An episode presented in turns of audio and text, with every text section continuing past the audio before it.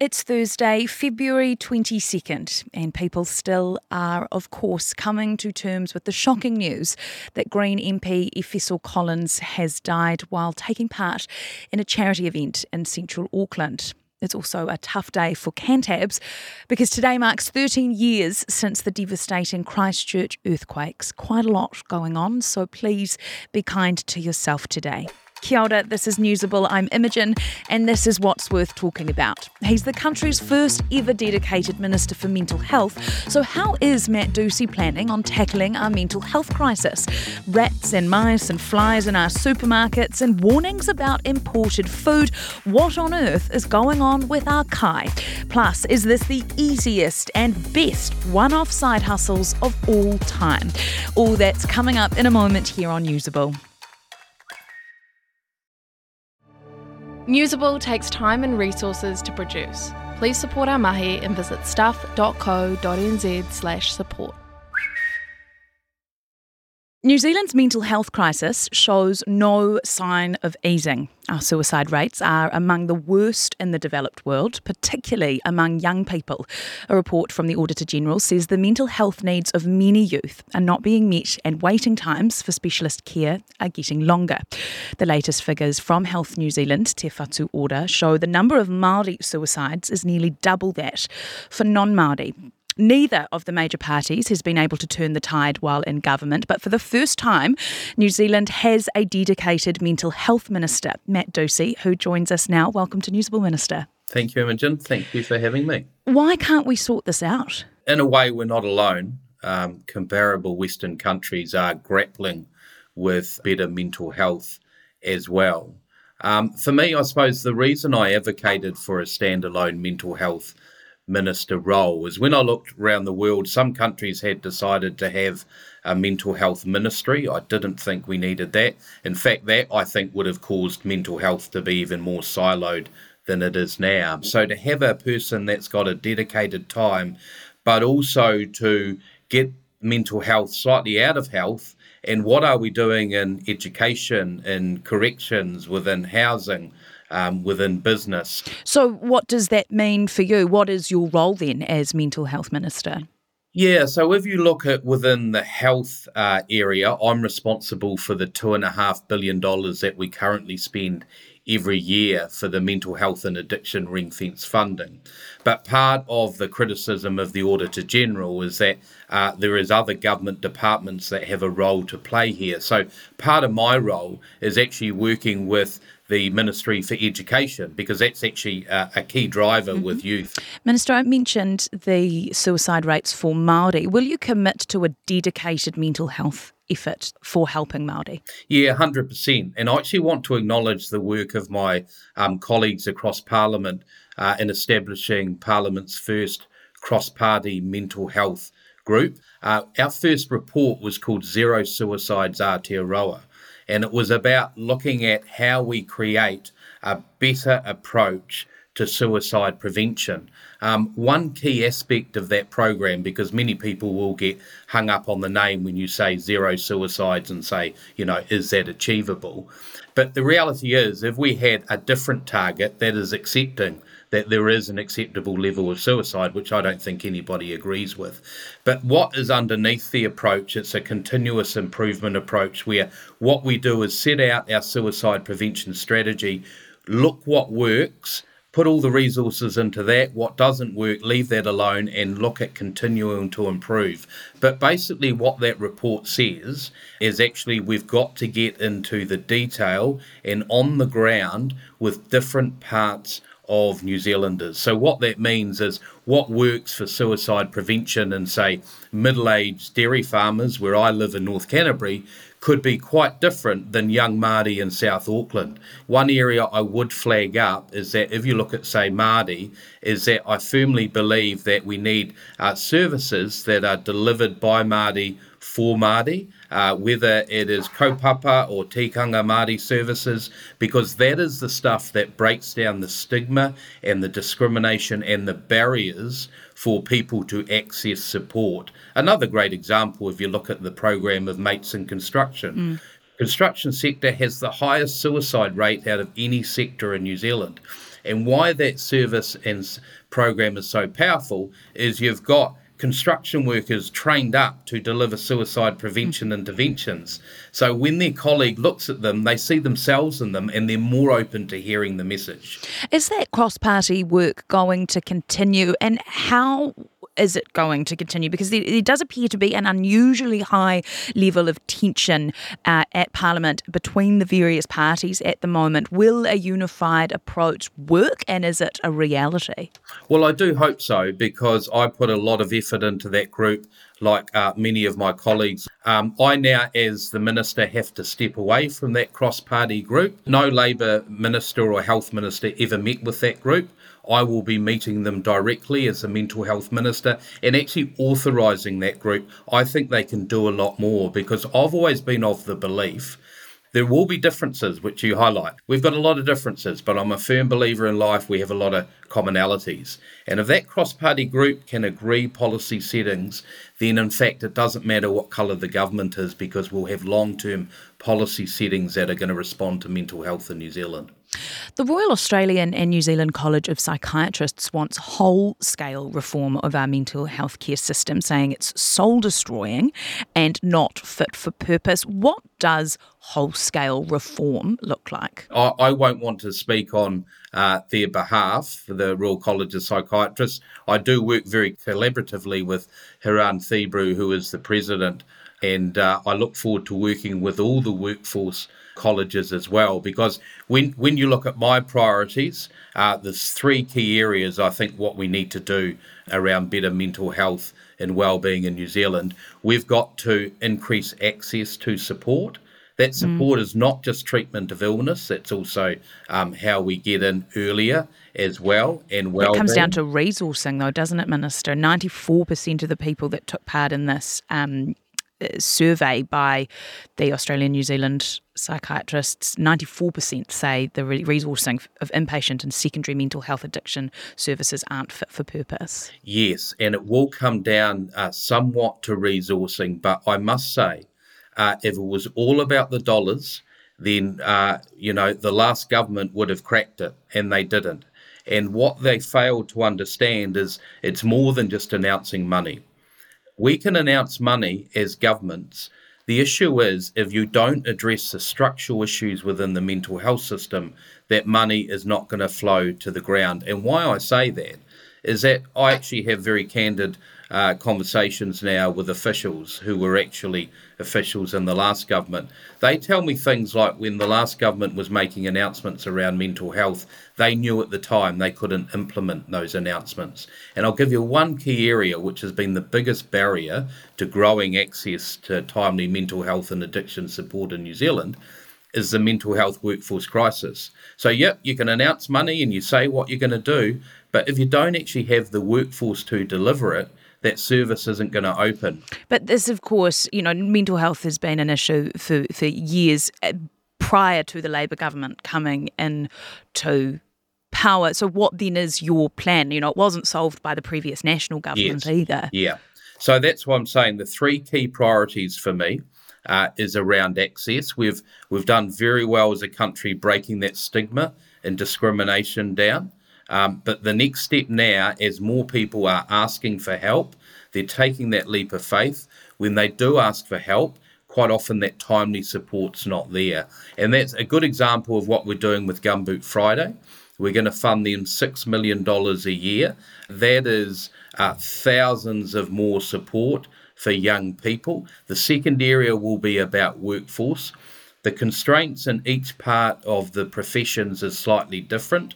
If you want to take one, psychology, the constraint is we have enough young people who, well, actually, there'll be older people as well, who graduate with undergraduate psychology degrees, hundreds of them, but we only currently fund around 40 to 50 clinical uh, placement interns. So the data I've seen in the last few weeks from officials with workforce modelling shows that actually to go some way to reduce the vacancy rates in psychology, we need to train 350 psychologists a year. Do you know how many we're currently training? 50. So are we ever going to catch up No. And then the final point I'd make about my third priority is quite rightly, we focus on treating mental illness, and that is right, but we always need to be very mindful in mental health.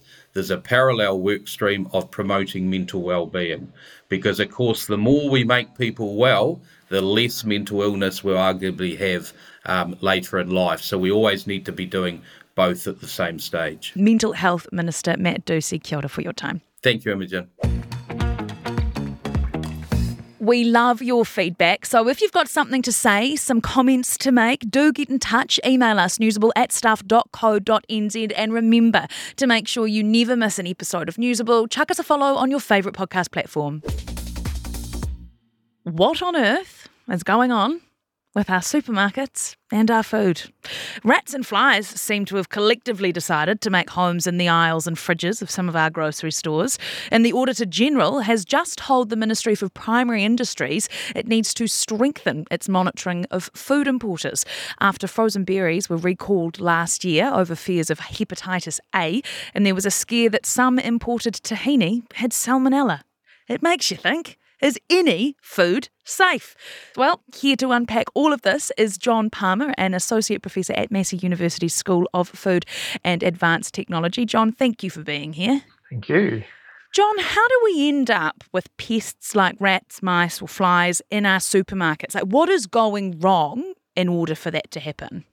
Well, there's probably several things actually. Probably time of year. This is where mice probably looking for water and other food products. Time of year they're probably hunting that down. But I suspect that the pest control program, the mice coming in and rats coming in, probably put that under pressure and basically overwhelmed it. Mm. The supermarkets probably really need to monitor that a bit more closely.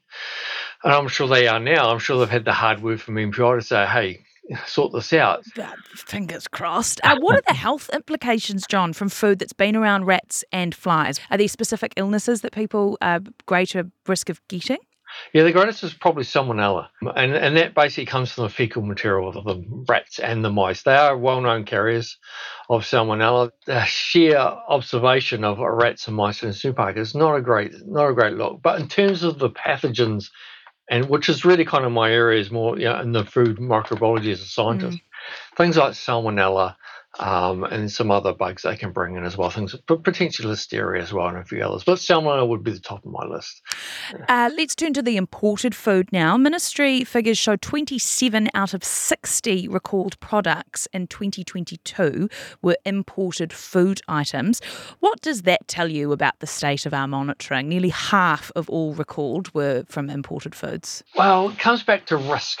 Mm. What is a risky food? And so some of these products that have been recalled fall in the category of high risk foods.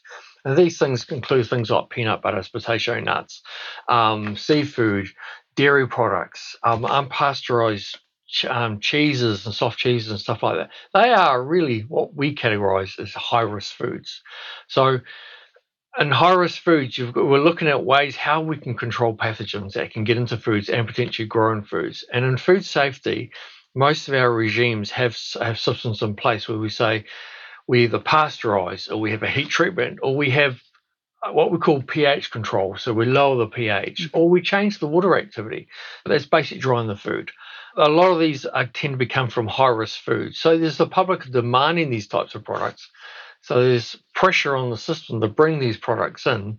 To me, the first question I, I would say back is are MPI funded enough to actually monitor everything? Mm. I don't know the answer to that. High risk foods always bring their own risks, and there's a greater public demand for that, like the raw milk. Mm. I'm not a great fan of raw milk. I'm a microbiologist, food microbiologist. I'm really not a great Ground, fan. Groundbreaking from you, John. but people demand that. Yeah. People demand it. And we're seeing there was an outbreak just recently in Hawke's Bay with mm. Campylobacter in raw milk. And, and me and my colleagues are sitting there going, no surprise. Mm. Is the food in our supermarkets safe, John? In general, yes. Most foodborne cases uh, actually occur in the home environment a lot of people don't understand basic food microbiology in terms of food safety, what they should do, and etc. etc. How long do you store things in the fridge after cooking? You know, we recommend no more than three days. Mm. So once you cook a meal and you want to chill it down, you chill it down fast as you can. No more than three days of fridge as a general rule. There's as- aspects like that. I think the public don't have a great knowledge of essentially. There you go. Everyone who meal preps three days and no longer than three days. John Palmer, an associate professor at Massey University School of Food and Advanced Technology. Fascinating stuff. I'm off to go check everything that's in my fridge. Off the back of that interview with John, I'm going to pop a poll up on the old Stuff Instagram page. The question will be about something John just informed us all about. I'm not going to tell you the question though, not right now. Head to the Stuff Instagram page today. That's at NZ Stuff. Get your vote in for the correct answer. I'm really interested to see how everyone goes. I have faith, but I'm also testing it. Kia ora, I'm Adam Blair. I played the great game of rugby league for the Storm, Tigers, Broncos, and the Mighty Warriors. And I'm Goran Paladin, sports presenter and rugby league fanatic. I won a World Cup too. I played 51 tests for New Zealand. Yeah, he's a national treasure, people. Come on. Blairy and I, we're joining forces for a brand new rugby league podcast called League of Our Own. Each week we talk Kiwis across the NRL and, of course, everything was. All the big names, the big stories. And some of my own stories too. Well, if we can make them fit. We'll make time. Okay. League of Our Own with Blairy and Goran. Debut ep dropping on Wednesday afternoon and every Wednesday after that. You can listen through stuff.co.nz or wherever you get your podcast. Proudly brought to you by Snap Rentals. Mate, your your stories are way too long, eh? Nah, we've got to take them on a journey. oh, the journey. Yeah, of course.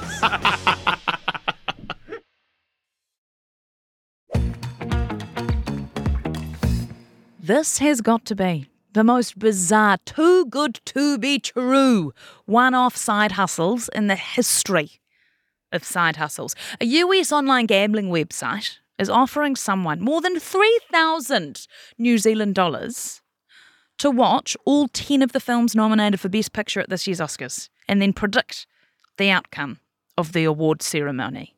You get the three odd grand plus an $800 DoorDash gift card, it's like Uber Eats, plus a 65 inch 4K TV just to do the job, simply just to watch the films and make your predictions. You don't have to get the predictions correct. I double check this. The payment includes the tally and the takeaways vouchers so that you can be comfy while you're watching your 10 films before you make your predictions. You've got to rate the films from 1 to 10. Among the list are Barbie and Oppenheimer. I don't know those ones. There must be some small indie film from a festival that's that's not broken broken the. Uh, Maestro and Poor Things are also in there. They don't just want you to predict the winner of the Best Picture, though. They also want you to predict the winners of Best Director, Best Actor, Best Actress, and then Best Supporting Actor and Actress, too. The only catch, and I am sorry for only telling you this uh, now, but if I told you earlier, you may have switched off. You, you do have to be a US or Canadian resident. So it's it's not it's not for us here in Aotearoa, New Zealand, unless you're listening from US or Canada, and you're welcome. I've just found you a very easy gig. Uh, I have read and reread the terms and conditions of this thing. I am still stumped as to how this is real, how you get all this payment just to make predictions that don't have to be correct. But there you go. And I also then took the time to look at the application form. Uh, it's just a Google form, like a survey. Asks for your name, your email address, your date of birth, and then you have to write why you think you should be chosen. It's as simple as that. It's, it's honestly, this has me stumped. And you know what? I reckon I'd actually be quite good for this job because I've only seen two of the two of the movies. You can guess which ones they were. Uh, so I would be coming at this with fresh, fresh eyes, impartial. As impartial as they get, am I? I do have a lot of opinions. Hey, that's Newsable for today. I'm Imogen Wells. Have a good one. If you liked listening to this pod, help us make more like this. Visit stuff.co.nz slash support.